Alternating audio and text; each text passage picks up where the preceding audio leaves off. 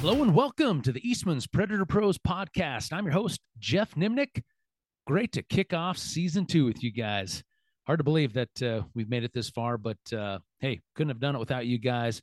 Um, you know, your support, your listens, um, and all your feedback, you know, has really made this the the number one predator hunting podcast out there. So, really want to thank you guys, and and really this one, uh, this podcast coming up today is is all about you as the listener.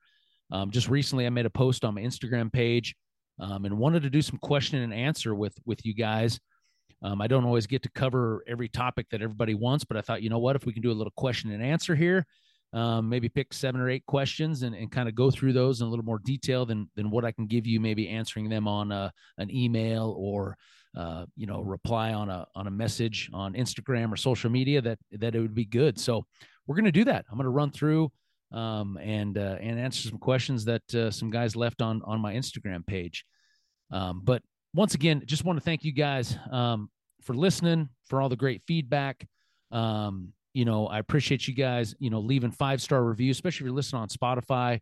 Um, you know, if you get done listening to this and you love what you're listening to, five five star review goes a long way um, towards keeping this baby going. So, um, really appreciate that. But you know, can't do this without the sponsors. You know, in this particular episode, um, you know, is, is brought to you by Lucky Duck Predator Calls and Kryptek Camouflage. Um, you know, Lucky Duck's been a big supporter of what I do for a long time. You know, it's the e-call I use. I'm excited to to really get after using the new Super Revolt this past season. And I've been hunting now for the last three or four weeks. Um, been piling up lots of coyotes, which which is a, as expected early season like this. But um, you know, I've been using the Super Revolt, loving everything about it. You know, playing two sounds at once. I still have the ability to rotate the call and spin the call and throw sound in in every direction that I want. It's got the built-in decoy um, and it's got the new upgraded remote that you've you know have come to expect like on the roughneck and and that. So um, you know if you haven't uh, haven't checked it out um, give it a look. Um, you can go to the lucky duck website and find that. Um, another cool part about this call is it comes with a lithium battery pack and wall charger which is a hundred bucks if you're going to go buy that anyway so a great value there and it comes with 200 sounds so um, really no need to go out and buy a bunch of extra sounds when it comes with them all there so um, if you're if you're in the market of a new e-call, go check out luckyduck.com and check out the uh, the all new Super Revolt. And then Kryptek, you know, their their sponsor, they come on board a, a, little bit later last season, so I really didn't get a chance to to use any of their stuff because um, I just I just don't hunt coyotes in the summer, but uh, have been out now um, wearing their stuff. You know, I was a little skeptical on on the pattern. You know, I'm running a high the Highlander pattern, which to me is their best probably open country pattern, if you can say that. Um, originally, I thought it was going to be a little too dark, you know, for really what I like. But man, now that I've I've been out there, um, and I've seen it, I've seen pictures, um, you know, like when we're filming and things, and I've see what it looks like blended in. Man, I, I'm impressed. Um, you know, and then just the clothing alone. You know, I haven't got into real cold weather yet, so I haven't used a lot of it other than just uh, you know, the hoodie and kind of they got a poofy jacket um that they, that I wear. Um, but you know, hey, if you're in the market for for some new hunting clothing, um, and you want something that's that's going to work, going to blend in, and and the great thing about it, there's lots of options. You know, the Highlander pattern, you know, they have it probably in every piece of clothing they make. It's one of their most popular patterns. So if you're looking for a set of pants, set of bibs, multiple different style of coats, vests, um, you name it. You know, I, I actually even got to wear their uh, their snow camo um, the other day for the first time, which is um, in Wraith, the Wraith pattern is their uh, their snow pattern, and it's really cool setup. If you're looking for a set of snow over whites, these are the way to go. They come with the coat, the pants. The pants have full leg zipper on them, and they're real thin, so um, you can just put it over everything else. Whether you're hunting real cold or maybe it's snow and it's still kind of warm, you can just put it over that, and then it comes with a set of gaiters as well. Um, to kind of help keep the snow from coming up your pant leg and things like that. So, um, like I said, love Kryptek, lo- love everything they're about. You know, they're kind of veteran based company. I'm a veteran, so uh, kind of a match made in heaven there. But uh, you know, if you're looking for a new new line of camo pattern, uh, new piece of clothing there uh, for going out and shooting coyotes in, uh, you can visit kryptek.com. Well, before we get going, I uh, kind of wanted to give you an update on how my season's been going. I've been after coyotes now for basically the last three or four weeks. I've had some phenomenal hunts, which is expected early season like this um, as you've heard me talk about, and as we're going to probably talk about in this podcast, just the life cycle of a coyote, coyote densities, and things like that. You know, this early season hunting, which I refer to it as, um, here in October um, and even early November, you know, you're going to have the highest number of coyotes this time of year. So especially callable coyotes. So um, it should be good. But uh, you know, I've been uh, been already been to a couple different states, um, and uh, like I said, just had some phenomenal hunts. I'm not going to tell you about all of them. I would like to tell you a few stories, probably of the the two most memorable stands so far this season. Um, each of them a triple, and uh, each of them involved a solo triple. Now, the first one was a few weeks back. We were up in South Dakota. Um, I was doing a guided hunt for for an outfitter I do some work with up there, and uh, a good friend of mine, a client, Kyle, and his 16 year old son Titan were were on this particular hunt, and it was just a phenomenal hunt. I mean, we ended up killing 35 coyotes in three days, which by far is probably the best three day day hunt only that I've ever had. Um, everything just kind of lined up right. The coyotes were were responding great to the call. Um, there were lots of coyotes, um, and the shooting was good. You know, which which are all the things you need to really put a big pile together. But you know, on the first day of this hunt, um, it was about mid afternoon. We were sitting at I think nine coyotes at the time, and and obviously the holy grail for me is a is a ten coyote day. So that's what we were shooting for. We were we were close. We knew it'd probably happen, but uh, we get into this particular stand. It's middle of the afternoon you know, it was warm that day. It was up over 70 degrees. You know, we're hunting in short sleeve t-shirts.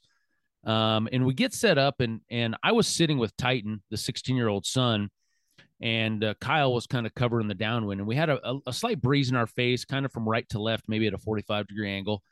Um, and instantly, um, I started the call off. I think I was playing maybe Lucky Pecker, and just out in front of us, maybe 250 yards, there happened to be two coyotes that were just laid up in this little cut that just didn't know we were there. You know, we did everything right. We got into our stand um, without these coyotes knowing, you know, that we that we weren't there or they didn't know we were there, I guess. And um, you know, I hit the call and uh, it's almost instantaneously the first coyote pops up about 150 yards, maybe a little closer, and a stand there looking at us.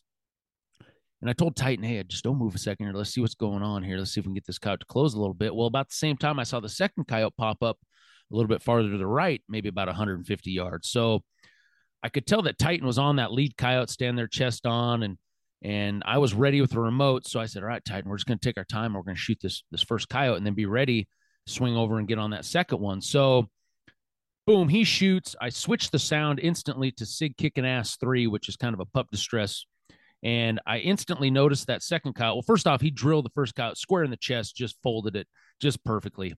And the old second coyote, it takes off kind of trotting to the right, kind of bouncing. And just from seeing a lot of coyotes, I just instantly knew that this coyote was going to stop. So I told him, all right, get on the coyote, get on the coyote. It's going to stop. It's going to stop. And it kind of come around this little right. There's this little knoll hill kind of off to the right, about 125 yards. And, and, and it was, you know, obviously curious to this pup distress that was going now um, and then shooting suppressed on that first coyote. It really didn't know what, what happened. So the second coyote kind of trots around the hill, stops, kind of quartering towards us, and Titan puts a bullet right square in the crease of the shoulder, just dumps that coyote straight in his track. So, you know, he had a double within about the first minute, which was pretty dang exciting. So I cranked that Sig kicking ass three up even louder and started calling. I'm like, oh man, we've only been here a minute, you know. Well, it's not another, you know, 45 seconds, maybe a minute into the stand, and off to the right where he killed that first coyote, maybe a hundred yards deeper, I catch catch you know movement of a coyote on a dead run coming to the call. So I told him, I said, get ready, this one's coming hard, and uh, I kind of lower the volume of the call. A lot of times, if the coyotes are coming really fast like that, and we don't have a shotgun, um, I try to you know try to turn the call down just so it's easier to get that coyote stopped. Um in this case trying to get Titan the shot you know i knew he wouldn't have a great shot if the coyote was moving you know towards the call. So i was able to turn the call down. The coyote came up on the little knoll just probably 10 yards left of where that second coyote was laying dead and it checks up just perfect about 100 yards chest on and he stones its perfect shot right in the chest. And i look down at the remote and it's two minutes and 40 seconds and uh you know yeah it was pretty damn exciting he got his first that was first time he'd ever got a a solo triple. Um, and it's just uh, you know something you don't see a lot of.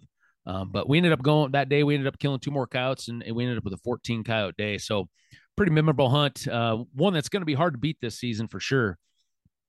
And then probably the other you know most memorable stand I've had uh, was just a couple days ago. Um, I finally had a chance to get my dad out for the first time. He he'd been bugging me quite a bit. Um, you know, he loves to go, obviously, and um, he's got his best friend Dallin um, that we go with quite a bit. And uh, you know, over the years, Dallin has been a big waterfowl hunter, and and uh, once he started going with us, he kind of, I think he kind of has the coyote itch, and uh, he gets pretty pumped up about it. Uh, you know, and I'm not just saying this because you know this is words out of his mouth that he's a terrible rifle shot. so he always loves to sit there with a shotgun, which is pretty cool because a lot of times we do get coyotes that that do come running in hard, and and for me, it's it's always a adds a little bit more of a challenge to try to get him um, a shotgun coyote or two in a day of hunting, you know, just with the way we set up, the way we got to find him, you know, a little more cover to sit in and things like that. So um, I, I really like the challenge there. But anyway, we went out the other day and, and it started off pretty slow. Um, we killed two coyotes kind of early in the day. Um, and then we had a big lull in the middle part of the day. Just, I just think the places we were at, just the coyotes weren't in there. So we made a move uh, later in the afternoon, and we got to a spot where we had a little bit of a prairie dog town out in front of us, um, kind of some rolling pasture country way out in front of us, and then off to our left and right was kind of some CRP grass, CRP fields, you know, taller, you know, two two and a half foot tall grass. Well, I knew when we sat down, Dallin kind of looked at me like, "Oh, this ain't going to be a shotgun stand at all," because all we did is just set our backs next to some fence posts. Um, and then right behind us on the other side of the fence, obviously, was the taller grass. So I knew we'd be kind of our outline would be broke up a little bit. And, um, you know, plus there was a, a big old tree that was kind of casting a shadow down onto the fence. So we were sitting in that shadow as well. Just one more thing that we can do to help break up our outline so these coyotes don't see us when they when they get in close. Well, anyway, I walked the call out about 25 yards in front of us. Um, and the wind was kind of kind of right in our face, maybe a little bit right to left, kind of blowing back off my left shoulder. And uh, start the call up. Started with some lucky pecker, and it's just about I don't know two minutes in, we catch a coyote coming off from the right, and he's kind of coming down the fence line where this where this barren pasture with this prairie dog town borders up into the CRP field. Well, I, I, think the coyote came out of the CRP field, and then he was just using the fence line to trot down to us. Well, he's on a kind of a slow trot. And I just kind of whisper over to Dallin. I said, Hey, don't move. I said, Let's just sit here tight. I think we can get this coyote right in on us. And sure enough, we just sat there and the coyote just kept slowly working his way down to the call. He, when he got to about 100 yards, he he almost looked like he lost interest. And I could tell it was a, a, a younger coyote, a pup coyote. Um, so on my presets, on preset number two, I have lip squeak. So I just reached down real quick, you know, and, and that's a great thing about presets is you know, I don't have to really look at the remote. I can just kind of reach down and, and feel which one is preset number two and, and push it. Well, lip squeaks comes on and he really liked that. So then here he here he kind of picks up the pace a little bit and closes that last hundred yards pretty quick. And and he got to about 30 yards. He kind of he was kind of coming chest on and he kind of looked up and he you could tell he saw us, but he didn't really know what we were. Dallin did great. He kind of, you know, at the last second, you know, with the shotgun, it's almost like you jump shoot him you know, I kind of refer to it as that, where you know if you slowly start bringing the shotgun up as they're as they're getting close, a lot of times those coyotes will see that little bit of movement and run off. But you kind of just wait till the last second, then all at once you just kind of fling up the shotgun and boom and, and roll them. So that's exactly what did. The coyote got to about maybe 30 yards, and he pulled up and and shot this coyote kind of right in the face, chest on, just rolled him right up, deader in hell. You know, one shot. oh, that was pretty. That was pretty awesome. And uh, so I switched to um, a pup distress. I think it was probably Sig kicking ass three, if I remember right. Um, and you know, I'm looking around thinking, okay, that's pretty early in the stand. You know, maybe maybe we'll get into a whole little family group of coyotes or something right here. Well, uh, not a minute goes by, and and like I told you, we're sitting up against this barbed wire fence. Well, all of a sudden, we feel the barbed wire behind us kind of vibrate, and I look to the left, and there's a coyote that had just come from the CRP field and went under the fence. And that's what we felt. The coyote actually hit the bottom st- strand of wire and it vibrated all the way down to us. Well, the coyote probably comes out of the fence line maybe 30 yards to our left. But I had the call obviously out in front of us and he's angling right to the call. And he kind of, he kind of looked over at us. He was kind of hackled up a little bit, like, you know, he was ready to, to whoop somebody and he kind of looked at us, but then he just kept going right to the call. And and Dallin once again pulled up, boom, one shot, rolled him out there about 25 yards. And I thought, holy cat, that's that's pretty cool. You know, now we got a, a shotgun double. And uh, at that point, after the shot, you know, a lot of times I'll usually roll into a, another pup distress of some kind. And I think I went to maybe bully beat down, and um, you know, maybe another minute, ninety seconds go by, and off to my left again, I hear kind of the a crunching, you know, of some grass or uh, some sort of noise like that. And I look to my left. Well, there's a coyote running through the CRP grass coming, you know, about the same angle that the second coyote showed up at. But when he gets to the fence, he turns and starts coming right down the fence, right to us. So we're kind of all just sitting tight, like looking at this coyote, and he gets gets probably 10 yards from us and he's he's on the other side of the fence, so it's kind of hard to shoot. And I'm I shoot left-handed anyway, so it was almost impossible for me to swing to my left to to try to get this coyote. And Dallin's to my right, so you know I'm kind of between him and the coyote, so he really didn't have a shot. And uh, the coyote gets to about I don't know six eight yards right down the fence, and then finally sees us and kind of just starts off, kind of juts back out into the CRP, not really running hard. So I go to stand up thinking, okay, I'm just to have to try to shoot this coyote offhand. Well, Dallin stood up as well, and luckily the coyote angled more off to the left, and uh, he was able to roll it with the shotgun, you know, at about 20, 25 yards out in that CRP grass uh, for a shotgun triple, you know. So pretty exciting. He was pretty pumped. Uh, you know, I think the thing he told me is never in a million years he thought that would be a, a shotgun stand for just how open it was and and not a lot of cover to sit by, but you know, we made it work and uh, but pretty memorable, memorable deal, you know. So great way to start. Um, hopefully there'll be tons more stories like that of, of awesome stands that we make over the next three or four months. But nonetheless, a few stories to kind of get you pumped up, hopefully, and uh, get you excited about uh, getting out and killing some coyotes.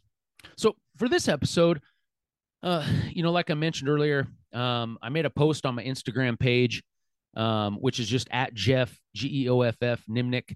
Um, if you're not following along, you know, you want some great content there. I usually post lots of stories and things like that, but I'll do things like this as well, where um, I'll do some question and answer that uh, you know that I can do on on future podcasts as well. But anyway, I made this post and said, hey, you know, to kick off season two, I'd really like to do some question and answer um, and uh, and make a podcast out of that. So had great response. I had probably thirty or forty questions um, on that post. So I kind of went through and picked out the best seven, seven or eight here. Um, and I'm going to go through and, and we're just going to talk about these and and hopefully maybe you know, there are questions maybe that you had. I, you know, I kind of went through and, and tried to pick, you know, some that were, you know, not not all of them are tactics. Some of them are kind of based on some other things, um, as you'll find out. But uh, but hopefully, you know, it'll all be some great info. So let's let's get going. Let's kick into these questions and uh, see what kind of discussion we can have here. So the first the first question I got here is uh, from Josh Strathman. Um, and his question is this Any tips for approaching new locations? Do you howl those spots at night before a big hunt? Advice if you can't get a location response easily in that location. I think scouting and locating coyotes is a big hurdle for me and my friends. Well, Josh, I think that's probably a, an issue for a lot of people. I think scouting and locating and finding ground and things like that are all all a huge piece of the this equation. You know, I've talked about it before. Like when you're calling coyotes, there's all these variables that are involved. And, you know, locating coyotes, knowing if there's coyotes in the area to call is, is one of those variables that you're trying to figure out.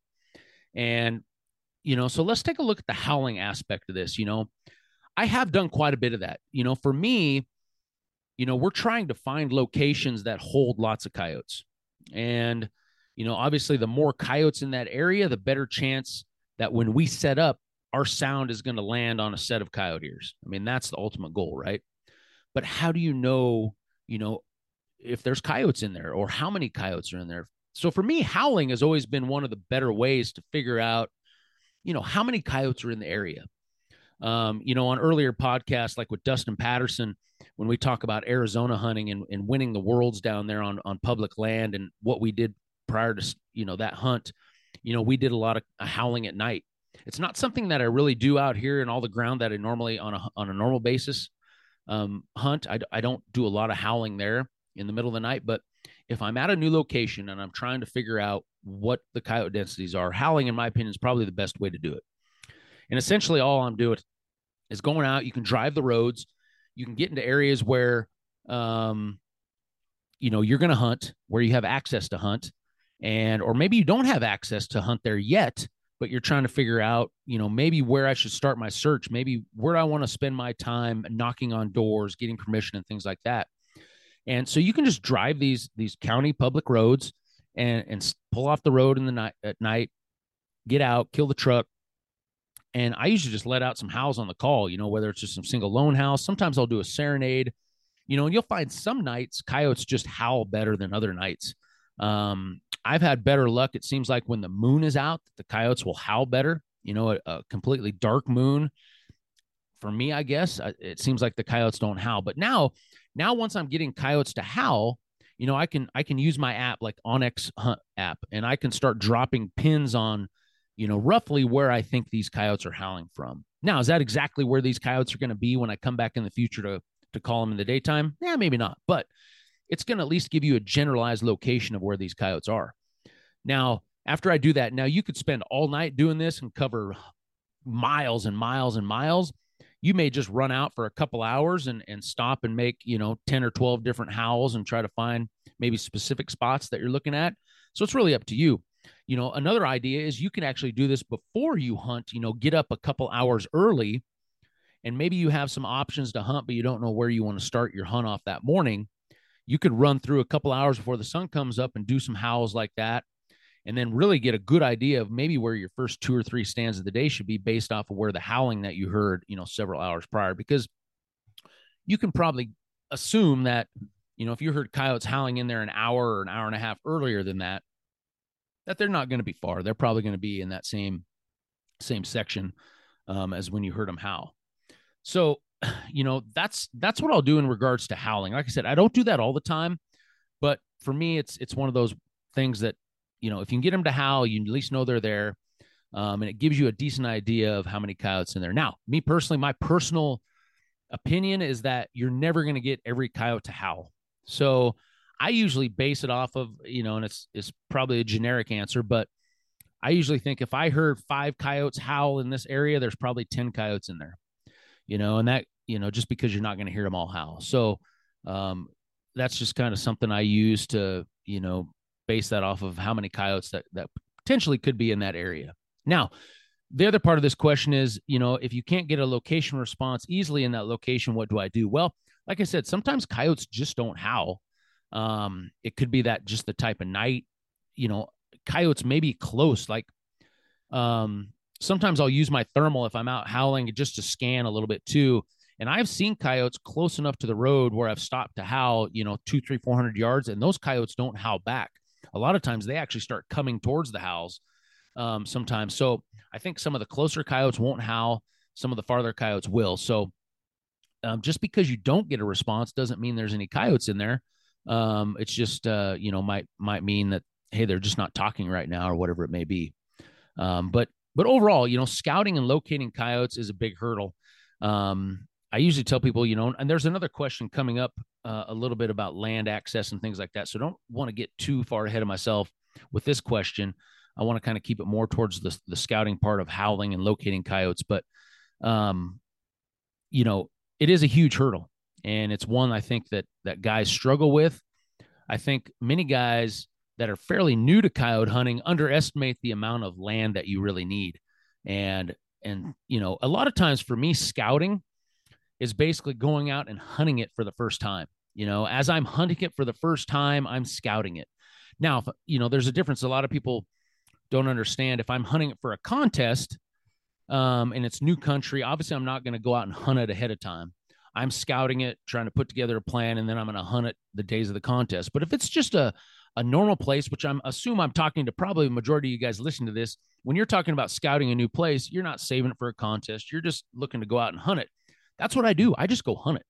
And the first time I hunt it, it's not always going to be the best way, uh, but I'm learning the access points in there. I'm learning how the the land lays. I'm learning, you know, where you know what part of this this farm or ranch is accessible, what's not, what part looks looks better. You know, where's the cover at? Where do I think these coyotes are going to be laid up at during the the middle part of the day? Where where are some of these transition areas um, where these coyotes are going to be on the move early and late in the day. I'll kind of look at all that. And then, you know, I'm always looking for, for places to, to where I can hide my truck, you know, where I can set up at. Do I have a little bit of visibility? You know, and then really that's really the first time hunting is I'm hunting and scouting at the same time. Um, if that makes sense. I very rarely ever go out during the day to scout a place to come back and hunt it another day just for fun. If I'm going to scout it, I'm hunting it. And uh, and then the next time I come back, you know, a couple months later, whatever it may be, uh, you know, now I just have that much better of a plan, you know. And every time I hunt a place, my plan and my approach to that property gets better and better and better. Um, and that's ultimately what what you got to look at. So hopefully, Josh, that gives you a little bit better idea um, when it comes to approaching new locations and howling. And we'll get into a little bit more of that on, on a question coming up when it comes to to land access and things like that. So the second question comes from uh, at Hawk Yote Hunter, and his question is this: I take my son along trying to get his first coyote. What advice can you give me about setting up that would provide him a better opportunity at getting a shot? So far, it's been a Murphy's Law situation whenever we get a coyote to come in. Well, if you guys have listened to my podcast before, you know, getting kids out, you know, involving kids in hunting is is a huge deal to me. Um, you know, I have three boys of my own, um, and, and I've tried to make them a part of this from from very early on. You know, on the same token, you know, I do a lot of hunting with whether it's my coyote schools or guided hunts or just taking, uh, you know, friends of mine hunting you know, getting guys that have never really hunted coyotes on coyotes. And, you know, it's all really the same, whether you're trying to get a kid, a coyote, or maybe somebody that hasn't hunted a lot of coyotes, a, a good shot at a coyote. Both the, the skill sets are relatively the, similar as far as, you know, their ability to move and get on coyotes, how fast they can get on target, you know, how good they can shoot off, you know, their swaggers or whatever they're shooting off of um, it's really the same. So there's some things we'll talk about here as far as setups go and things to because ultimately what you're trying to do when you have kids or new people that are out hunting that don't have a lot of experience with this, you got to get coyotes to stand there. Um, you know, they're not going to shoot coyotes running, you know, up to the call on dead run at 50 yards. It's just not going to happen.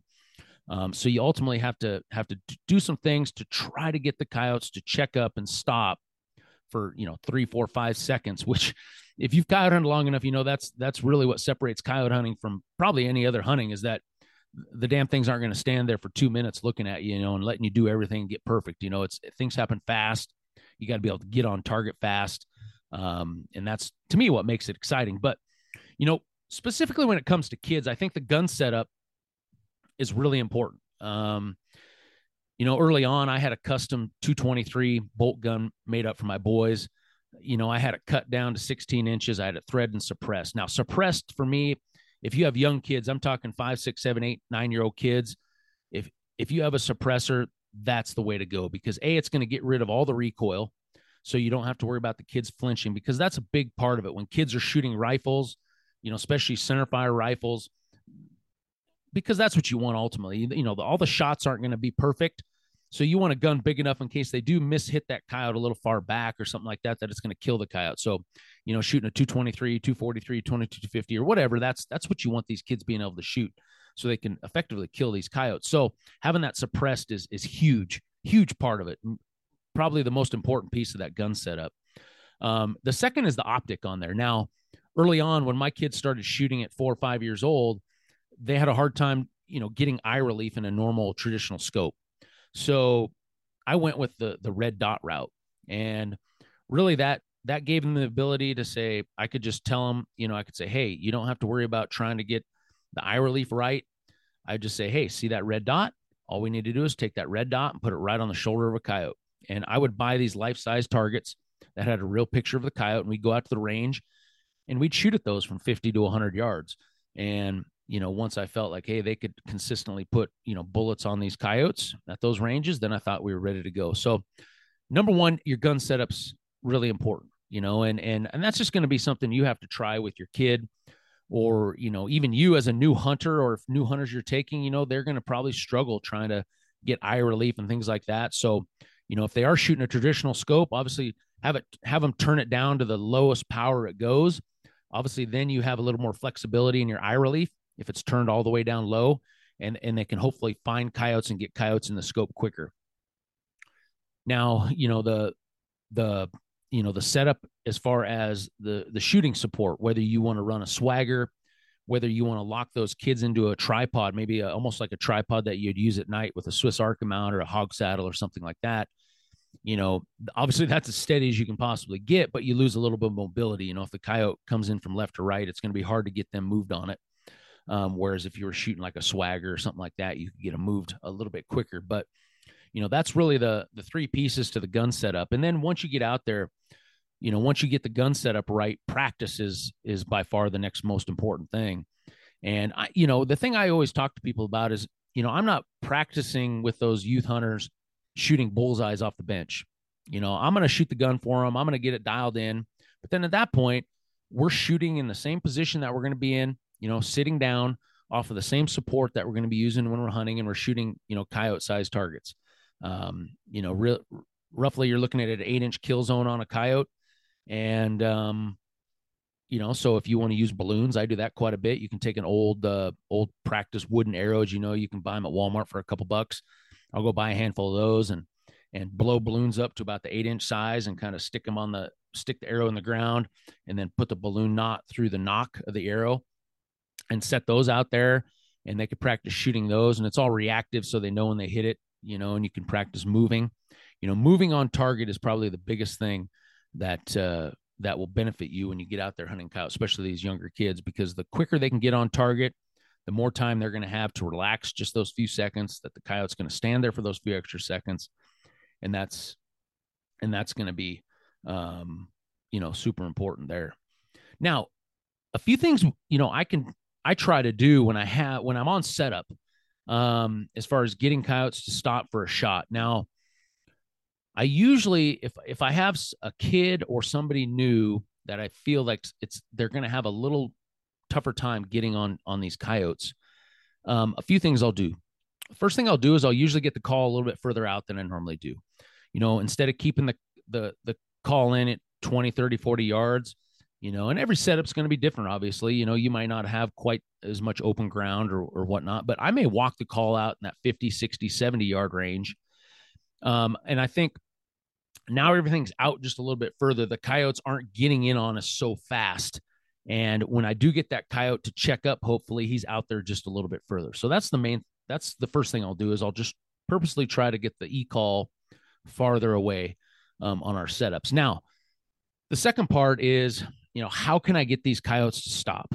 Um, some coyotes just don't stop. Some coyotes, you've triggered something in them where they are on a dead run and they're coming. And it seems like a lot of times, if you're playing the pup distresses and the coyote fights and some of those coyote based sounds, that's when you really trigger, you know, those aggressive responses in these coyotes and get them sprinting in. Well, I think a lot of it has to do with your visibility. If you're able to see that coyote from far out, maybe if you can see that coyote from a couple hundred yards coming to the call, I will I will usually try to kill the call. Now, that's not my go to. I don't normally kill the call when I got coyotes coming to the call because I like to leave the call running. Most of the time, if it's me hunting, I don't mind. I'll shoot them running right up to the call. It doesn't matter. A lot of times we have a shotgunner, and that's what we want. We want them coming running right up to the call. But when I specifically want coyotes to stop, when they maybe get to that 100, 150 yard range, I'll start shutting that call down. I may just kill it all together and then what you get a lot of times, even on a coyote on a dead run, if all of a sudden that that call shuts completely off, a lot of times that coyote will check up a little bit. He'll start slowing up, wondering, "Whoa, what the hell happened?" I think it's almost like they wonder, "Whoa, whoa, where where'd this go? You know, what happened? Why why is there no sound anymore?" And then now, when that coyote gets to a certain point, I can probably have a better chance of getting that coyote to stop with with me doing something as far as like a bark, a whistle, a lip squeak, as opposed to if the call's out there still blaring away and I do a bark or a whistle or something, the coyote's A is probably not going to hear me do that. And if he does hear us, he's probably going to look right over at us and he might see it. And then that coyote may spook and run off. But if the call's killed completely, I think your chances are just a lot better of getting that coyote to stop and and get that kid or that new hunter a shot. So um, like I said, getting that e call out there um, at a little bit farther distance, and then um, you know try to get that call. Once you spot that coyote coming, and it gets under a couple hundred yards. Maybe just try to kill the call completely, and uh, and then maybe you can get that coyote to check up and stop for you know a few seconds longer to to give that uh, kid a shot. But you know, I did an entire podcast on kids and hunting with my son Creighton. I don't know, maybe episode 18, 19, 20, somewhere in there. Um, if you haven't listened to that, you know, that might, you know, we talked a lot about, uh, you know, some stuff like that uh, you know, basically just maybe in a little more detail than I went through there. But uh, hopefully that helps, man. Hawk Yote Hunter. I hope uh, I hope your son gets one, man. That's what it's all about. Um, send me a picture on Instagram when he does, because uh, that's pretty pretty dang exciting. On to the next question. Um, this one comes from uh, Ron Gessenborough, and his question is this: How many coyotes do you think you miss seeing by doing short sets? that are coming but hold up or in the bottoms of creeks that you don't see and would have seen if you'd given it an extra five minutes or so? This is a this was a very intriguing question to me because I think there's lots of pieces to a, a question like this. You know, obviously, I think it does happen. Um, time on stand is something that I get asked a lot of, and it's it's extremely hard to give somebody an answer, a cookie cutter answer. I mean, that's what seems like most people want is just how many minutes should I share? 8, 10, 12, 15, 20. What is it? Well, I think there's a lot of variables that that come into play when you look at how long you should sit on stand. You know, the way I call, the way I run the e-call may be different than the way you run the e-call. So, you know, for example, I run the sound continuous. I don't ever shut the sound off. When I do switch sounds, I roll from one sound right into the other. I think the amount of volume you put out on stand and when you put out that volume. You know, if you're putting out volume early on in the stand, well, now that your your sound radius has covered pretty much the max distance that coyotes are going to come to the call. So you should see a response sooner. Okay. Now, if you're the type of hunter that maybe waits clear to the end of the stand to finally put volume out there, well, now you need to sh- technically would need to wait even that much longer because you know those it's going to take those coyotes time to get there. So, you know, to answer your question on this, Ron, you know, my thing is this I don't think I miss very many coyotes at all, just because of the way that I run through the sound sequences, um, the way that I put the sound out there with the amount of volume early on in the stand. Um, granted, are there some coyotes coming to the call? Yes. Um, but but here's my theory. You know, I base a lot of mo- probably most of the coyote, the decisions I make when I'm out coyote hunting are based off of probabilities and percentages. What what's the percentage, you know, the probability that a coyote's going to come in fairly early on in the stand? It's pretty high. Higher there than than they're going to show up way late in the stand. So I, I look at it this way. Let's just look at let's just look at a simple math equation here.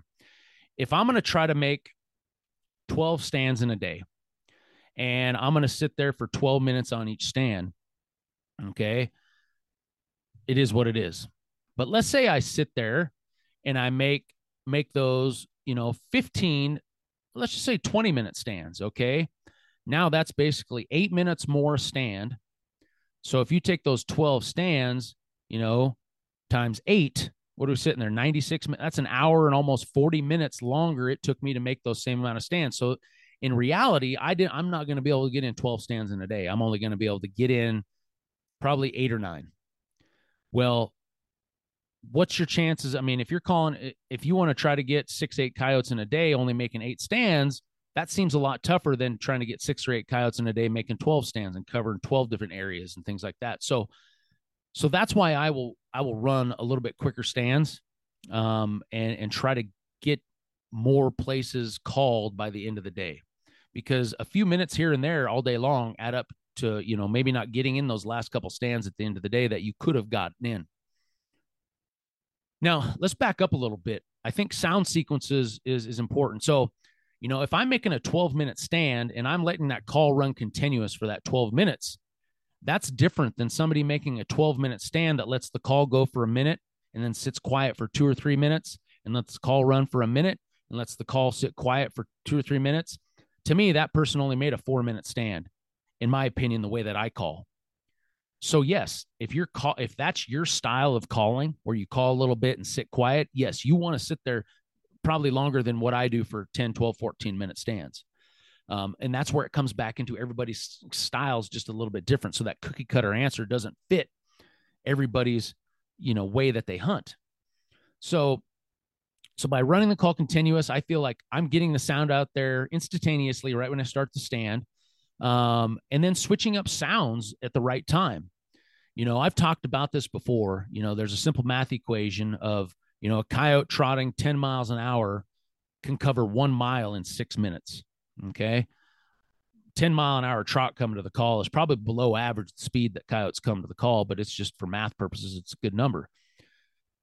I can tell you that most coyotes don't come from a mile. Most coyotes are coming from a half mile and less. So at that same equation, at 10 mile an hour trot, a coyote can cover a half mile in three minutes. So if you played the right sound, whatever sound you played, if that coyote likes it and is coming to the call within three minutes, you should shoot the coyote, see the coyote, or whatever. So, in my opinion, if you're playing a particular sound longer than three or four, definitely five minutes, to me, that's wasting time on stand. That was that's a minute or two extra that you sh- that you just wasted. Okay. So once again, if I'm wanting to do a 12 minute stand, but I let the rabbit play for nine minutes, and then I switch to pup distress for the last three minutes and leave, well, that's different than me running a 12 minute stand and playing the rabbit for three or four minutes, then a pup distress for three or four minutes, then a, a, a, second pup distress for three or four minutes and leaving. And I hope you see the difference in that where, you know, I'm, I'm throwing out, you know, more sounds a little more frequently, uh, hoping to get a, a, a response because not every coyote's going to come running into that rabbit you play first. It may take that pup distress or who knows, a coyote fight. Maybe it's some coyote vocals. Who knows, whatever you're going to throw out there in, in whatever series of sounds you want to play. But it may, it may, you know, take a, an extra sound. So to me, one of the worst things you can do is play rabbit for eight, ten minutes, and or let's just say you play a rabbit for six, eight minutes, and then you play another rabbit for another six or eight minutes, and the last two minutes of the stand you throw on a coyote fight, and you jump up and leave.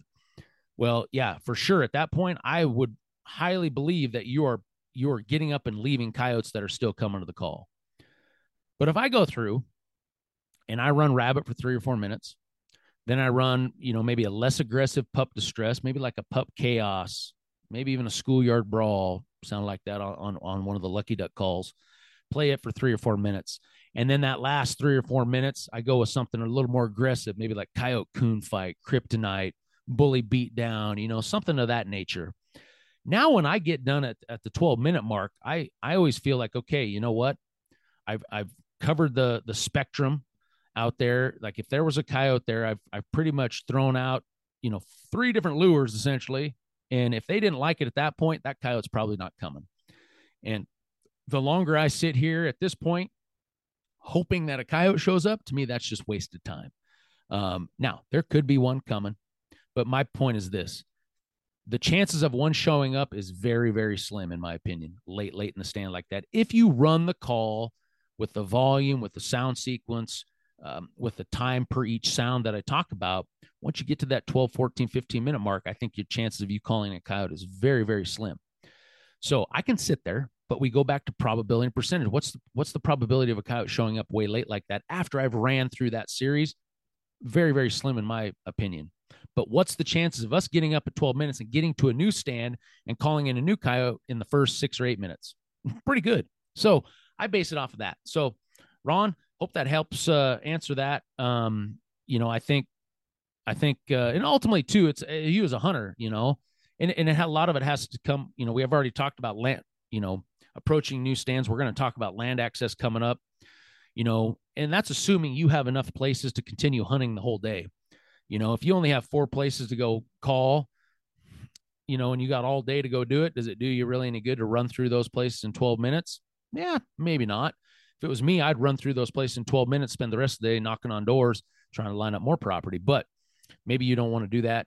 Um, so yeah, if you sit there 25, 30 minutes, so be it. And then, you know, the last thing I want to touch on too is this is still kind of a generic answer, even as detailed as that is you may find that in your neck of the woods, wherever you're at in the country, you know, just the type of terrain you hunt, the access you have, that it may be a little bit different than that. You may have to experiment a little bit. Maybe your sweet spot isn't 12 minutes. Maybe your sweet spot is even running through a series of sounds like I ha- have kind of, you know, told you how I do it. You may find it's it might be more towards the 15, 16, 18, 20 minute mark. It's not to saying that that is impossible um, so it may it may take a little tweaking on your part to to find exactly, you know, where that sweet spot is for for the area that you hunt. Hey guys, sorry to interrupt the podcast, but I want to take a second to talk to you about Hornady ammunition. 10 bullets through one hole is the philosophy that brought Hornady from a two man operation in 1949 to a world leading innovator of bullet, ammunition, reloading tool, and accessory design and manufacture today. So, whether I'm blasting coyotes with my AR 15 and those 53 grain VMAX Superformance rounds, or shotgunning coyotes with the 3 inch nickel plated BB, you won't find anything that's more accurate, deadly, or dependable to use on coyotes. So, if you're in the market to test out some new rounds through your rifle or shotgun, visit Hornady.com to find the nearest dealer today. Now, back to the podcast. So on to the next question. This one's this one's one that's a uh, topic of discussion quite a bit in my truck uh, throughout the winter with different guys as as we're hunting, especially with Rick when we're filming and stuff like this. We talk about this a lot, but um, snapbacks and sagebrush sent this question. It's and it's this: Overall, coyote numbers seem to be down in the West the past few years. Exactly how much would you guess thermal hunting has impacted the average day hunter? Now, you know, this is kind of a, you know, tip of the spear kind of kind of question. It goes back to the, you know, night hunting versus day hunting. Um, you know, first off, I want to say I have nothing against thermal. I thermal hunt myself. I see there's some crazy good advantages to thermal hunting. Um, and things like that. But what I really think people don't understand is the dynamic of of hunting coyotes year round. I don't have anything against that at all. Um, me personally, it's not what I do, and a lot of that has to do with just my lifestyle, the the way I, um, you know, I'm busy with my lawn care stuff in the summer. I have baseball in the summer. Um, I'm not a big fan of the bugs and the snakes and you know the heat being out there. So I've just never hunted coyotes in the summer. Another thing for me is when I hunt coyotes a lot for five months to be honest with you, I'm actually ready to to move on and do something different for a while, you know. And then by the time coyote season rolls around, you know, absence makes the heart grow fonder kind of a deal. That man, I'm pumped up and ready to go for the season. Um, but for me, but what happens a lot, I think, in the summer is I think a lot of guys end up thermal hunting in the summer because you go out at night, the temperatures cool down, the coyotes are obviously moving more, you can have more luck, more success, um, and you're not dealing with uh, you know a lot of the summer heat and things like that. So, but I think I think this to answer your question, snapbacks and sagebrush. I think there is some sort of impact. What that is, I don't know. Um, I think you have to look at the coyote life cycle and uh, really understand that we're only getting one crop of coyotes a year. Okay.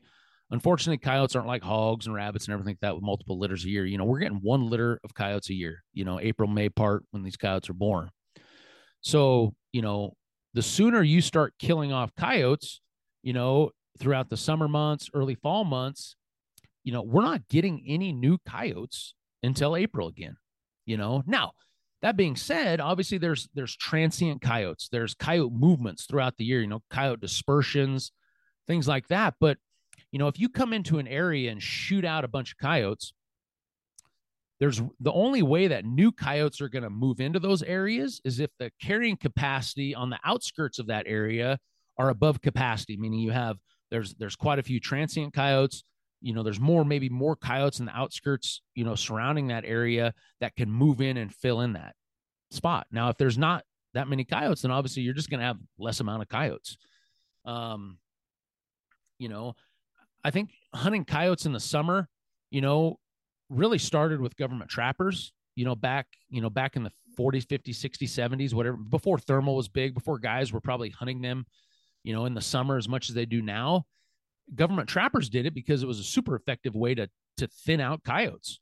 You know, if you can go in there in the summer months and, and kill a, a breeding pair that have a den site, you know, you you did a significant, you know, amount of damage to the overall coyote population in that area. And that was their whole goal of, of a government trapper is they wanted zero coyotes left in the area.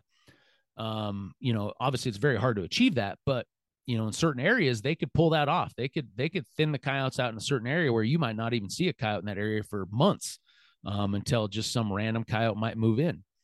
And i think the same holds true if you're out there thermal hunting coyotes or just hunting coyotes during the day even in the summer you know you're a, you're essentially getting to that same level where you know you're getting coyotes killed off um, and you know just when it comes time to the fall and winter hunting you just have less coyotes to call in um, it's just one of those deals. And, you know, maybe someday there'll be some sort of study on this, um, you know, really see what the impact is. But um, I agree with you. I, I feel like some in some areas I hunt, I I see, you know, the coyote numbers not being quite what they used to be, and I think it, it does have something to do with you know the amount of hunting that takes place year round, um, and things like that. But ultimately, at the end of the day, you know, everybody's out there wanting to shoot coyotes, and and that's what you're doing. Um, you know, so I just don't really know, you know, what we can do about it. I, I you as a thermal hunter, if you're out there shooting coyotes in the summer, um, you know, you shouldn't be the one complaining that the coyote numbers aren't worth a damn come fall and winter, in my opinion, anyway. Um, but you know, I can see where maybe the the day hunters that don't that don't do th- thermal hunting in the summer months, you know, I can see them maybe complaining a little bit, especially out in some of this country. I'm assuming snapbacks and sagebrush is probably, you know, he mentioned Western. I'm assuming he's probably from, you know, out in that Nevada country, if I had to guess um, where you know lots of public access, you know, and everybody's hunting a lot of public land. I mean, Nevada's 90 some percent public ground. So there's no way to really, you know, contain or figure out really who's been out here all summer long, you know, hunting these coyotes. Um, but, uh, but yeah, I think it, it's a very, it, it's an interesting question. I think it's a lot of theory based, but I think you bottom line, you got to realize that we're only getting one crop of coyotes a year. whatever way you're killing them off, um, you know, is is up to you. But you have to understand that you know you can't expect you know there be to be a bunch of new coyotes back in your spot um, when you do kill them off that effective. Now, you know, I mentioned this before. There was a a study done quite a few years ago about you know coyote recruitment and things like that and, and it's really i guess you can call it the 70% rule and really what that means is you have to kill off at least 70% of the coyotes in an area to see a, an, a decrease in the overall coyote numbers. Okay. Now, us as coyote callers, um, that's very hard to do, meaning killing off seven or eight of every 10 coyotes in an area. Um, you know, as a, as a trapper, as a aerial gunning, you know, all those kind of things, you know, you could, you can get close to doing that and you can see decrease, you know, decrease in the numbers. And I think, you know, if you come in thermal hunting an area pretty hard, um, getting some coyote shot, you know, I think you you can come closer to that 70% rule than you ever can, you know, probably day hunting. Um, so then obviously if you're if you're reaching that, you are going to see, you know, based that's science based that you're going to see a decrease in the numbers. So um yeah, I don't know. I guess I really don't know what to say as far as an answer for you, other than I do I do agree with that to some extent. Um, you know, the popularity of thermal hunting isn't going away. I see why. You know, it's great that you can get out there and do it whenever you want, especially at night. Um, it's easier, in my opinion, to kill coyotes. You're going to have more action. You're going to see more coyotes. Um, you know, so, um, you know, guess you move to a state that uh, doesn't allow thermal hunting, I guess, which is is probably far and few between at this point. But uh, but no, good question. Something that uh, hopefully will, will drum up some uh, discussion between you and your buddies and stuff the next time you're out uh, calling coyotes. On to the next question. this one comes from Fur Junkie. And it says, Do you think contest hunting is a dying sport? And what do you think the number of teams, big contests going away is caused by? Cheating, lower populations, pressure, skill gap, or something else? Well, th- this is another good question that that brings up a pretty good discussion, maybe one you've had even too with uh, you know, especially if you're a contest hunter, especially a western co- contest hunter.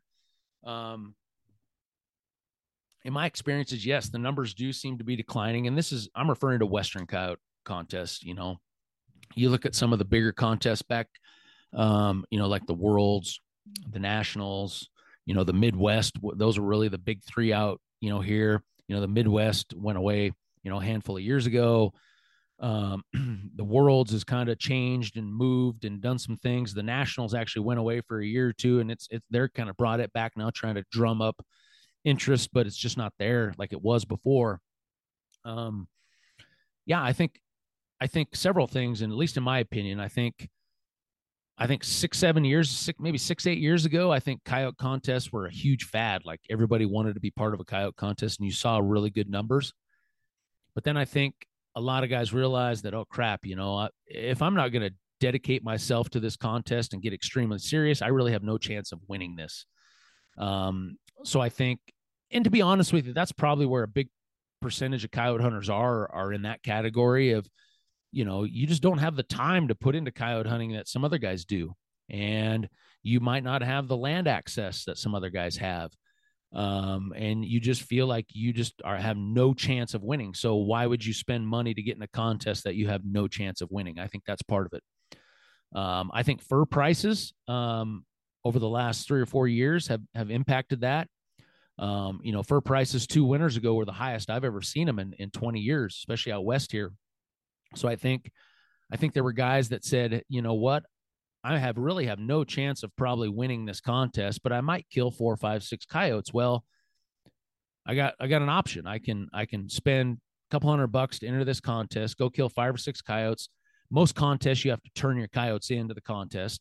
Um, you know, turn my coyotes in and not win a damn thing, or I can just go save these properties, go hunt them myself, kill those same five or six coyotes, and sell them, and maybe make two or three hundred bucks.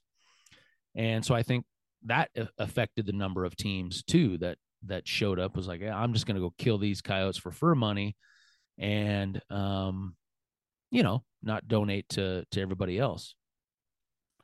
Um you know those are probably in my opinion those are probably the two two biggest things you know that that affects the coyote numbers. I think you know i think you know the antis coming out shutting down contests in colorado shutting down contests in new mexico and arizona um, that affects it. I think guys are like, well, you know, they win, I guess.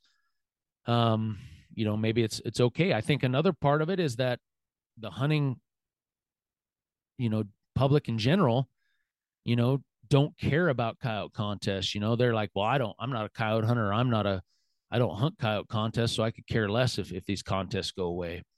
Um, I think that has to do some something with it. You know, when you look at the dynamics of a coyote contest, you know, let's say you have 30 teams in a coyote contest. You know, realistically, there's probably only 20% of those teams in a coyote contest that have a realistic chance of winning it based off of their experience, their skill level, the properties they have to hunt, the amount of coyotes that they're going to, you know, get in front of. Um, and really that other 80% you know, or, or what I like to call filler teams. Those are the guys that that for whatever reason might just be getting in it because they they want to get in a coyote contest. They want a reason to go hunt for the weekend. Um, and that's what makes big numbers of contests. When you see a contest of 100 teams, it ain't 100 badass coyote killing teams, you know. Like I said, there might be 20 teams that have a legit chance, but you have a big chunk of what I call these filler teams. And that's really what, when you come to numbers, um, that's what you need and that's what you're missing out on. So, um, you know, like I said, for whatever reason, those those filler teams, you know, just aren't there um, anymore. Now, I think a lot of a lot of it too has to do with, you know, I will still come across some some contests that'll have 40, 50 teams, and they're what I call little local bar contests, you know, and usually the the rules are a little, you know, less stringent. Um, the the means in place to prevent cheating are you know pretty lax. And i think guys can get in those and and get away with some things you know and maybe obviously you know cheating is unfortunately something that takes place in coyote contests. It takes place in fishing contests as we've seen recently. Um it's there. Um anytime there's money involved you can bet your ass that you know somebody's out there not doing it right trying to trying to win some money any at any cost. Um and so i think the more strict you get and the more things are in place i think you're going to get less teams. Um just because of the fact that guys a lot of guys know that they can't compete doing it the right way. Um that they they might have to bend the rules a little bit or whatever to to compete with that upper you know 10 or 20 percent of guys that that really have it locked down you know? So um, I think that has to do with something. Now, you know, a little bit between East and West here.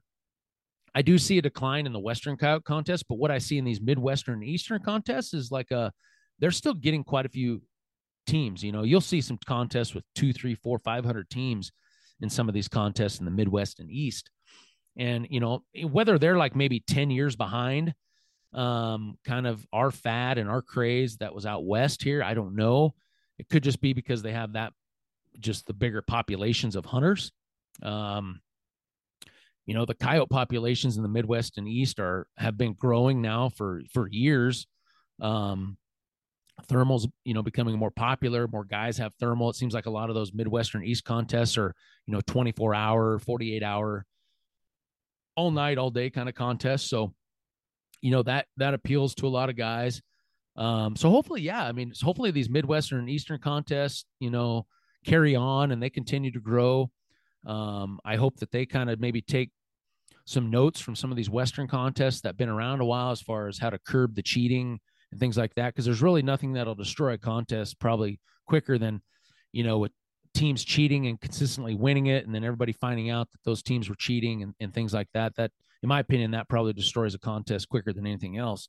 Um, so, so hopefully that'll, that'll keep, uh, you know, pace with what, what needs to happen there. But, um, yeah, I ultimately at the end of the day, I hope contests don't go away. It's been a big part. I don't find myself hunting as many contests as I used to, just because with my schedule with filming the last stand and you know, coyote schools and all the other you know, growing family and sports with the boys and things like that. Um, but you know, it's still something that I love to do. I love to go compete. Um, and hope I, I really hope that they're still around when my boys, you know, my boys are getting close to the age where they think they want to go out and try to do this on their own. But I really hope in the next 10 or 15 years that there are contests around here in the West that my boys can go compete in and and really figure out, you know, how good they really had it every time they hunted with me. you know, um, you know, make them have to go out on their own and, and really try to figure some of this stuff out because uh, it's made me ultimately at the end of the day, it's made me a better coyote hunter hunting. You know, I base my, you know, everybody always asks me, do I hunt different you know, whether it's a coyote contest or regulated. No, I don't. You know, I don't base, I don't do shorter stand times when I'm hunting in a contest. I don't do anything like that. You know, I hunt the same way. My ultimate goal, whether I'm hunting a contest or just a fun hunt day, is to kill as many coyotes as I possibly can at the end of the day. So I do everything right. Really, the only difference for me is the amount of hustle I put in in between stands. Like, how much hustle am I doing between getting from the stand back to the truck, getting to the next stand, getting into the next stand?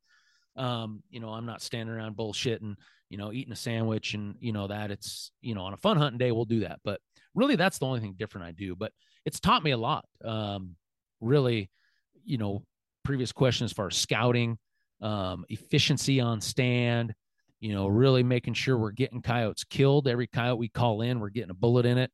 Um, so yeah, I really hope they don't go away. If you haven't ever done a contest, um, you know, you might try one. They're, they're pretty fun especially if you're a competitive kind of person and want to go compete and want to meet. And, and for me, coyote contest too, probably the best thing about coyote contest for me has always been the camaraderie, um, meeting like-minded guys, um, you know, talking to guys, going back after the contest, everybody's telling their stories of what happened. All the, you know, somebody always usually has some crazy thing that happened to them, coyote related or not coyote related, it seems like. Um, and then you just, you know, you go to these contests year after year and you see these guys and you develop a rapport with them um, to me, that's something that's always been awesome. And, uh, you know, for that reason alone, I really hope coyote contests don't go away. But uh, hopefully we'll see. It's all up to us, I guess. If we just, uh, if everybody stops going to coyote contests, they'll go away. But if people continue to go to them and, and hunt them, uh, they'll stay around. So hopefully that's the case. Next question comes from Xanis Panos. If I said that right. Um, his question is this What are some tips to get more land access out on the East Coast? Well, like I mentioned earlier, land access is huge. Um, and it really depends on, you know, I talked about it probably in maybe in episode three or four of season one there.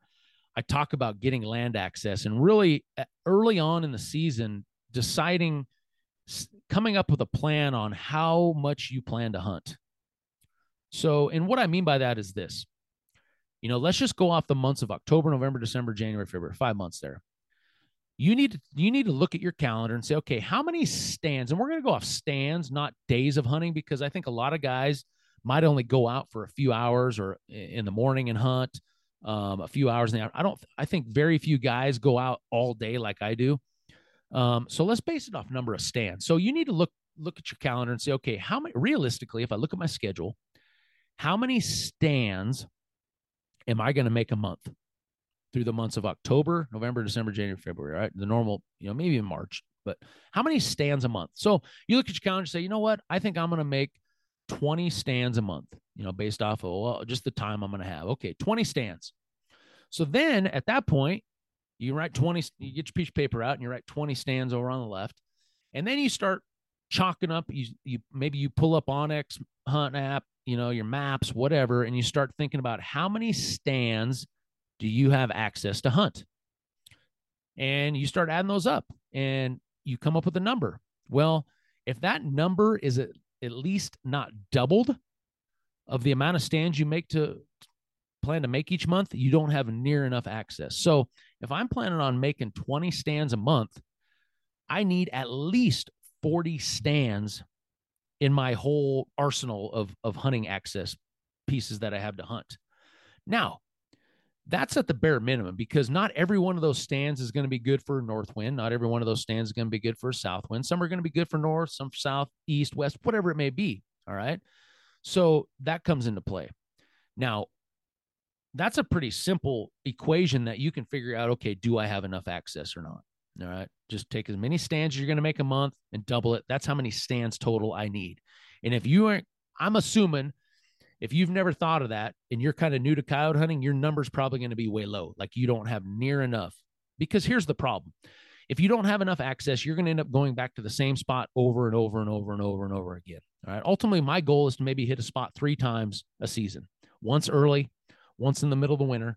And then I try to go back there once late, you know, February, once the breeding season and things, you know, the dynamic of the coyote world changes a little bit. All right. If you're having to go back to that place every two weeks all winter long, you know, essentially you're just hunting the same coyote over and over and over and over and over again. you're going to get one crack at killing that coyote. And after that point, things become significantly difficult to try to kill that same coyote again.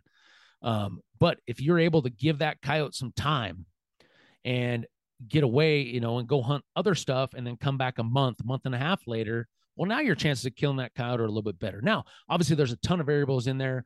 You know, who knows? Somebody else could have been in there hunting while you weren't um, you you name it. You know, they could add some pressure from deer hunters, getting chased with dogs, pickups, you name it. You know, could influence that. Um, but that's just a more of a generic cookie cutter answer for you to kind of base how much access you need. Now, how do you line up more access? That's really what the question's about, right? Well, first off, onX Hunt is a huge asset. You know, if you take that, you're able to pull up the land at, landowner access. Um, I can see exactly what they have. It pulls up the satellite image. I can drop pins. I can do a lot of crazy good things. I use this um, as much as any tool I have for coyote hunting. Now, really at that point, you can start looking where you have access. You know, you all, ultimately you already probably have a place that you go. All right. Whether it's public, whether it's private. I'm assuming if, if this question specifically East Coast, I would assume that most everything's private. I'm sure there are some public pieces as well. But you have to remember this. The more the the less amount of public, the harder it gets hunted. You know, if you only have two or three little chunks of public in the whole county, that's probably where everybody's going to go. But if half the county is public and half the county is private, you can probably find some pretty good public spaces to go just because it's not getting hammered as hard. Ultimately, your your goal is to probably knock on doors and line up property. And it's just it's just a sim it's as simple as that pulling into the farmyard, introducing yourself to the farmer or rancher, and ask them if you can call coyotes. Um, you know, not everybody's going to tell you yes. Not everybody's going to tell you no. You may find that somebody else is already hunting it. They may hunt it. Um, they may have it leased out for some other hunting. Um, you may get all kinds of answers, but you're not going to get an answer until you stop in and talk to them. And once you once you get yourself in the door with one of those farmers or ranchers, now they all have neighbors. And so now you can start using that in, hey, I'm hunting on so and so's over here. You know, mind if I next time I'm over here hunting on on Farmer Joe's, can I hunt on your place? And they may say, yeah. And before you know it, you're building that that database full of, of stands. So now where you might only have 20 stands, well, now you may have 40 um, just after a, a, day of driving around, knocking on some doors. And uh, that's really what it takes. You got to have tons of land access. It's a it's an ongoing thing for me. I've been hunting coyotes for years. Um, you know, access to hundreds of thousands of acres all over the place. Um, but I'm always looking for new spots. Um, I'm never afraid to to ask somebody new, and it may not be a great spot. There may be ten other guys that hunt it, but you may stumble across the one spot that, hey, maybe nobody hunts. Maybe for whatever reason you caught that farmer on a great day, and up until that point he told everybody no, but maybe he told you yes this day, and uh, you know, but yeah, that's what you got to do, Xanis. You got to get out. You got to knock on doors. Um, you got to explore new country. You got to develop those relationships with those ranchers and farmers. Um, you know, you got to show them your success. I mean, a lot of times these ranchers and farmers think that they got a million coyotes on their property. So if you're showing them that, hey, I'm getting a few killed off here and there, um, you know, they like to see that. Um, you know, and then just uh, keep developing those relationships and uh, building building your uh, your stand database to the point where you know the ultimate goal should be this that you have enough stands that realistically you only have to hunt one stand a year um ultimately that's probably not the case you'll probably go back if, if it's a good stand you're going to hunt it a few times but that should be the ultimate goal to have enough places to hunt that if you didn't have to you would only have to hunt them one time all season um, that's the ultimate goal there so hopefully that uh, helped uh, point you in the right direction with uh, lining up more land access, especially out on the East Coast. Next question uh, setup in regards to wind direction. This comes from Justin Davis 11. Um, his question this setup in regards to wind direction, amount of wind you'll hunt in, etc. Um, setup is important. I mean, to me, your setup really dictates how many coyotes you're going to kill. You know, when you when you're getting into an area, you're making that stand because you're assuming that there's a coyote there. So setting up um, when that coyote that you're anticipating is going to come to the call, your setup has a lot to do with getting that coyote killed. A, a, terrible setup means the coyote's probably has the potential to show up in a in a bad spot, meaning where it's just hard to get that coyote killed. Um, you know, and wind has a lot to do with that. So, really, what I talk to people, you know, probably the easiest way to explain it, you know, with just words since I can't, I don't really have any way to draw a diagram for you on this podcast. But so as you're walking into a stand, picture you have 360 degrees of area around you, right? At all times, you have 360 degrees of area around you. So certain pieces of that 360 are gone. You know, let's just assume that these are pieces of the pie, right? Are gone because so as I'm walking into my stand, there's a piece of the pie behind me gone because I just walked through there. Meaning, if there was a coyote in there, I bumped him out, he's gone, right?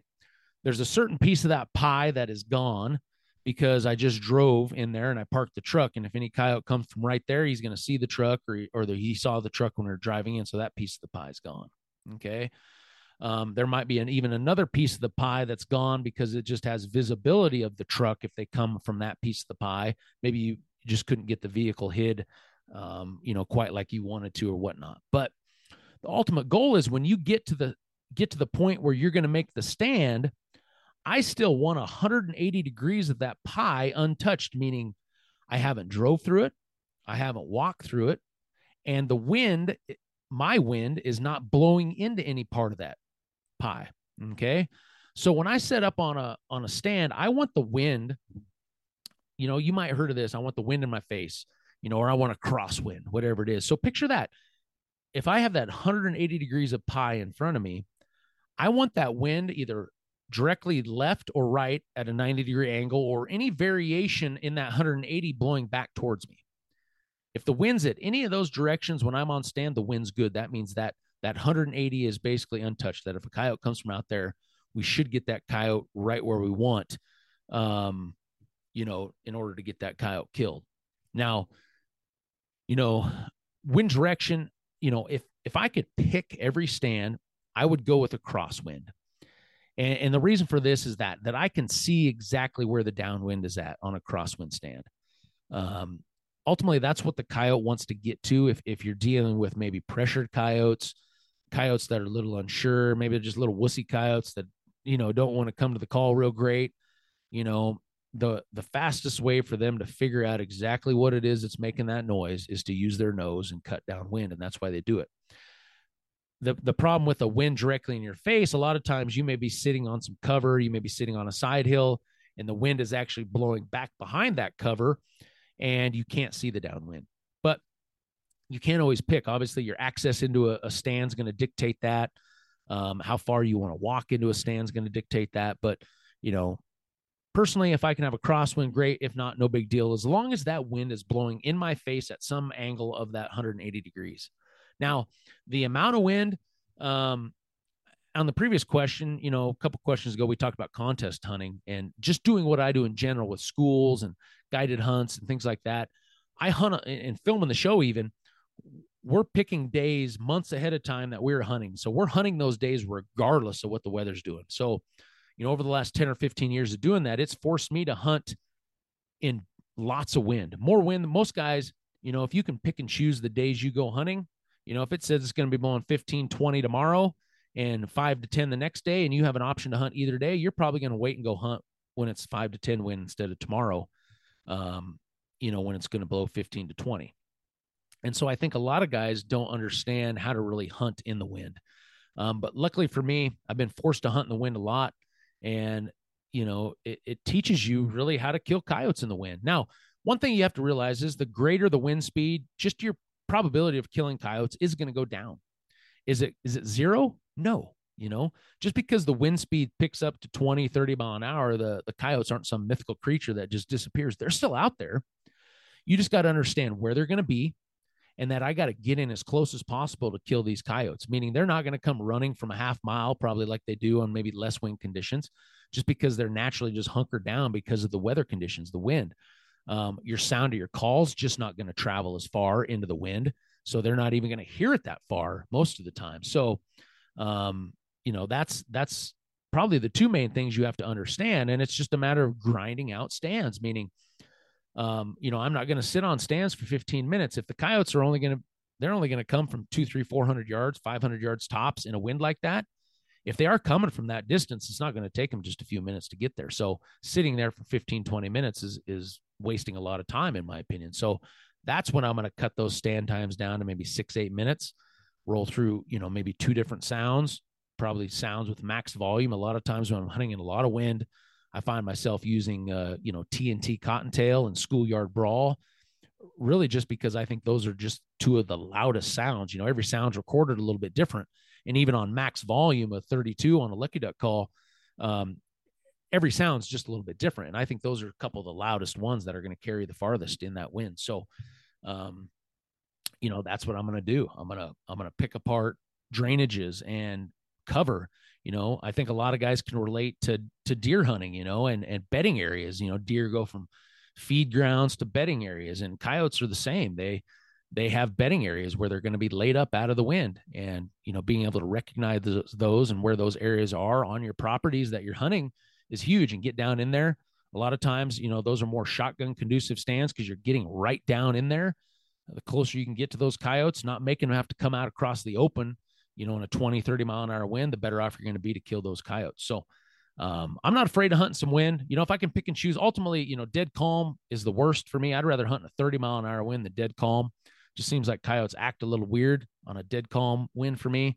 I think they they know that they're uh, they're not at the advantage when it's a dead calm wind. You know, I think their senses, it's almost like they get sensory overload. They can hear everything, especially if you're in a more populated area and cars and things, they can hear you know, the farmer four miles away pounding on a piece of machinery and every car driving down every dirt road. I think it just it wigs them out. That's just the nature of a coyote. They're just they just freaky little animals and and they freak out. I think if you get a little bit of a wind, maybe a eight, 10 mile an hour wind, which is ideal for me. Um, I think it dulls things down a little bit, and I think they're they're more conducive to come to the call. So um biggest thing is challenge yourself. I think, you know, um, you know, go hunt some wind, try some different techniques. Um, and if it's not working, try something different, you know, work in there, get in there a little tighter and, and see what you can do.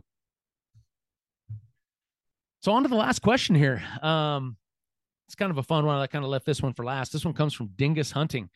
He says, I know practice, practice, practice makes perfect when it comes to hitting running coyote shots, which you're the master at, but how in the world do you practice running shots for the spooked coyote? Well, Dingus, you know, there's there's really no way to practice shooting running coyotes other than just to shoot at running coyotes.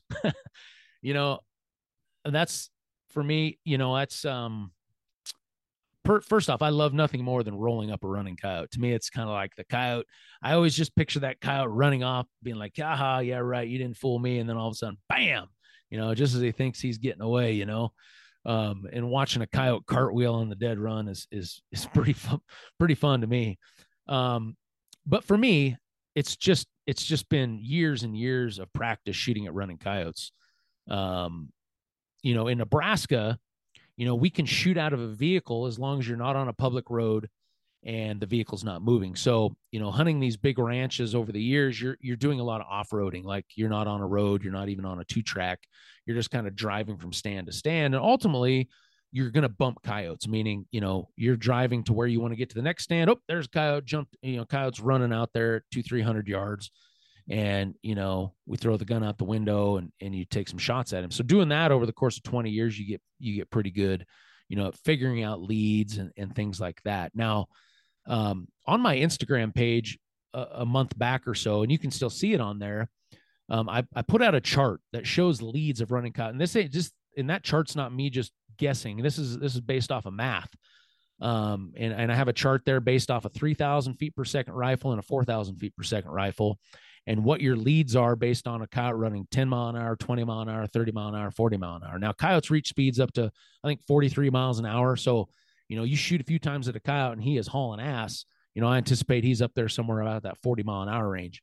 Um, you know, a trotting coyote, you know, somewhere around the 10, you know, and, and everywhere in between. So, if you want an idea, if you really have no clue on how far to lead a running coyote, that'll give you a great uh, starting point. Um, but then at that point, you know, it's really just, you know, doing it a lot. You don't, when, when it comes time to shooting running coyotes, you don't have a lot of time to really calculate in your head. It's, it's more of an instinctual thing. Like, okay, I got to get that out in front of them. And the cool part about running coyotes are it's, it's usually a three dimensional shot. Very rarely are you on a flat surface and the coyote's just going left or right, quartering broadside. A lot of times out in this country, there's some sort of train. So the coyote may actually be running up a hill and to the left quartering away. So not only do you have to lead him to the left, you have to get the get the crosshairs up above him as well because he is angling up that side hill. So that adds another dimension to running shots um, as well.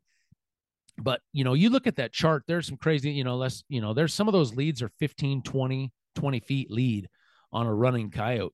Um, I think a lot of people underestimate that and they don't lead coyotes far enough. You know, even a you picture a, a coyote running full speed broadside at 100 yards that's a four or five foot lead you know which is a coyote you know i picture a coyote running is a, about three maybe from nose to tip of tail you might be looking at three to three and a half feet of coyote so when you talk about getting a five foot lead on a coyote you're an entire coyote length ahead of that coyote.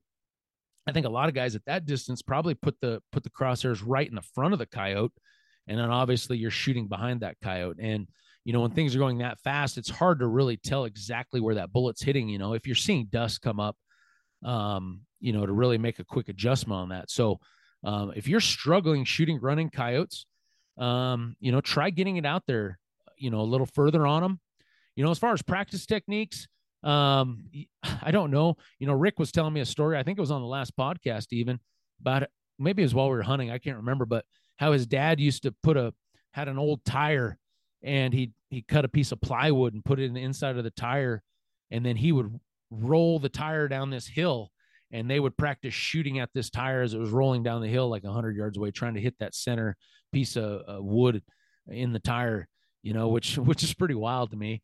Um you know i think you could uh you know whether you blew up some balloons and let them blow in the wind out across the pasture if they they probably would pop honestly. That might be tough. Um yeah unfortunately there's really probably no way to practice a 30 mile an hour running shot anywhere other than just getting out and doing it you know? So um, hopefully this year on the last stand we'll get to we already got some running shots um, already that you guys will see when when the last stand premieres here coming up soon um, season five but uh, um, i know everybody loves watching those running shots i love watching them too um, something something that's uh, near and dear to me. So um, get out there, I guess, spook a lot of coyotes off. I guess you know is all I can tell you, and start shooting at them, and and hopefully you start getting them getting them running, and and uh, you know, and eventually down the road those percentages will go up, and and you'll kill more running coyotes. Well, guys, that uh, that does it. Um, I really enjoyed uh, you know answering these questions. Um, I'm, I'm going to do this again. So you know if you're not if you're not following me on Instagram, do. Um, and then maybe you have some questions. Like I said, thanks for everybody that submitted questions. Unfortunately, I wasn't able to get to everyone, um, but we'll do this again. And uh, I think we can. I can really talk about a lot of you know pieces of coyote hunting that I maybe I not, might not touch on you know on other podcasts that really can help you guys out, and hopefully we'll we'll get you you know more coyotes in the back of the truck but uh um and as always you know appreciate you guys listening to this podcast you know you guys have made this the number one predator hunting podcast out there just from your support um if you're especially if you're listening on spotify you know, giving me a five star review on this sucker goes a long way, you know, for the sponsorships and and uh, keeping this thing going. So, you know, greatly appreciate that. If you're listening to this, um, you know, if you're looking to get, you know, find more information about myself, whether you're wanting to find, you know, the last stand uh, videos, season five's coming out soon. Um, probably by the time you're listening to this, it'll, it'll probably be out. You can find that on the Lucky Duck YouTube channel. Um, we're going to be dropping content all season long. We're going to do things a little bit different. If you're a follower of The Last Stand in the past, you know we've we've went through and we've put out 10 episodes a year those episodes would be you know 20 30 minute episodes every couple weeks well what we're going to do now to kind of help um, go with the flow a little bit more with the whole youtube machine is we're going to cut those episodes down to shorter shorter links maybe six eight ten minute time slots. And then that'll give us more episodes than just 10 you know we may be looking at 20 or 30 episodes. So we're going to be able to to release episodes every you know four five six days um, instead of every two weeks. So um, hopefully everybody loves that. You're going to get more coyote content more frequently. And uh, that'll go but like i said season five will be coming out soon but if you want links to that uh, you want links to my instagram page um, you know the you want links to you know coyote schools or anything i do um, you can go to my website which is coyotecraze.com um, and you can find find all the links there. But uh, once again, appreciate you guys. I'm excited to get season two of uh, Eastman's Predator Pros going, and it uh, it all starts with you guys listening and and you know giving me great feedback that you always have. So. Um, before I cut off, want to want to thank all the sponsors that make this possible: Lucky Duck Predator Calls, Swagger Bipods, Hornady, onX Hunt, Kryptek, Sig Sauer Optics, and Black Rifle Coffee Company. Once again, you know I couldn't do it with these guys um, for them to support a predator hunting podcast or anything predator hunting related says a lot about these guys. Um, like I've always said, predator hunting is kind of on the tip of the spear, and a lot of companies don't want to put their name on something that's that that's that's this controversial, especially with the anti-hunting movement and things like that. These guys don't care. You know, they love what we do. Um, uh, they want to support that. So, you know, hopefully you'll get a chance to to return the favor and and support these guys um, if you're looking for any any products in the categories that they they support. And then also, as always, I need to thank Eastman's for putting this all together uh, for me and and bringing it to you guys. Um, you know, they do a lot of great things on their website. Their new Tag Hub um, deal they got going on is pretty phenomenal. I'm not a big game hunter, but uh, from everything that everybody tells me, it's it's the best thing out there. You know, and whether you're looking at their magazines or whatnot, um, just great content there. So go over to eastmans.com and check out everything they have to do. But until next time, appreciate you guys listening. We'll catch you right here next time on the Eastman's Predator Pros podcast.